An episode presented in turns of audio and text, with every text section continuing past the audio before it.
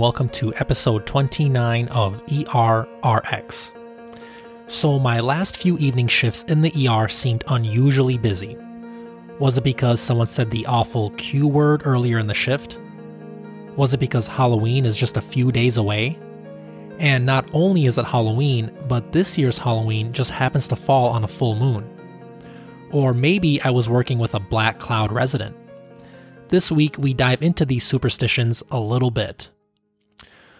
We'll start off with every healthcare worker's favorite superstition the Q word, a word so bad that we can't even say it out loud, even on a podcast.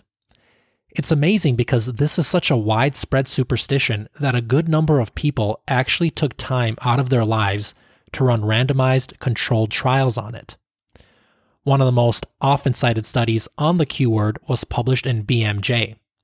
This was a prospective, randomized, controlled trial that was run in a microbiology department.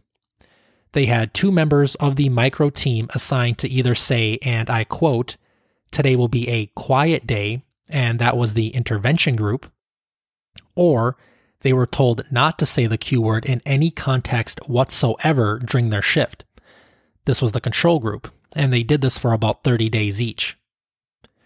The primary outcome was mean overall workload, defined as clinical episodes, which included telephone calls and the number of significant results during a 24 hour period. Over 61 days, they found that there was no difference at all between workload in the intervention group and the control group.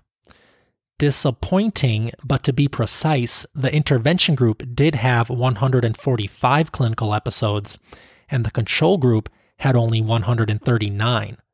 Maybe the Q word led to six more clinical episodes? That's my takeaway.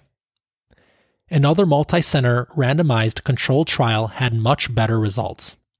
In this trial, an orthopedic surgeon would flip a coin, and if it was heads, they would have to use the Q word at evening handoff they had to literally say, Have a quiet night. I'll see you in the morning. If they flip tails, they would just say, Have a good night. I'll see you in the morning.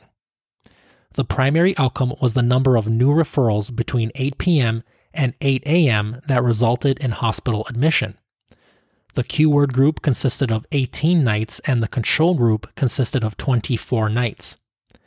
The mean number of night referrals leading to admission was 3.1 in the Q word group, but only 1.7 in the control group, and that actually was significant.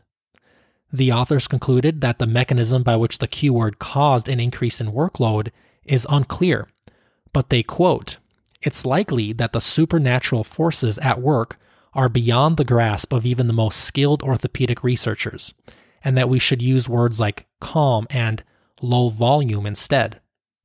They also went on to say that more research should be done on how to reverse the Q word's effects if ever spoken out loud, and that we should employ a Q word specialist manager. I like these guys.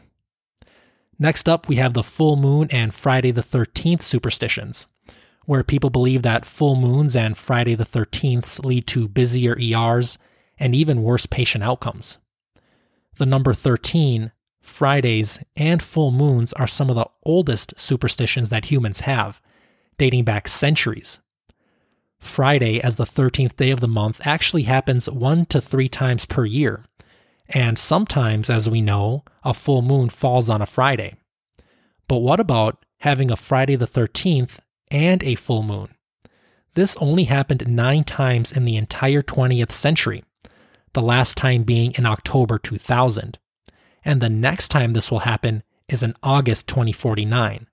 So, what I'm saying is put your PTO request in for that month.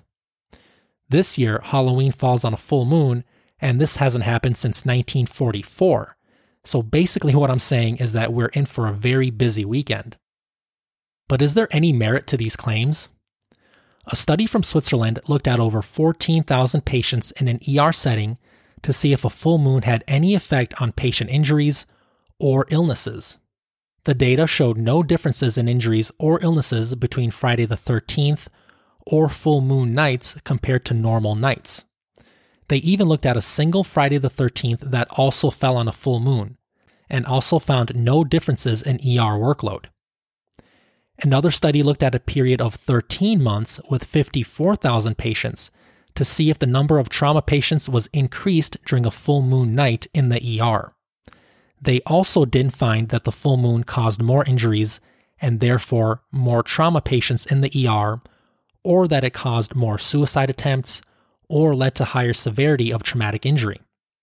Yet another trial, this time with over 150,000 patients over a four year period, also found no difference in total patient visits, ambulance runs, or admissions to the hospital on full moon nights, and a full moon occurred 49 times during their study period.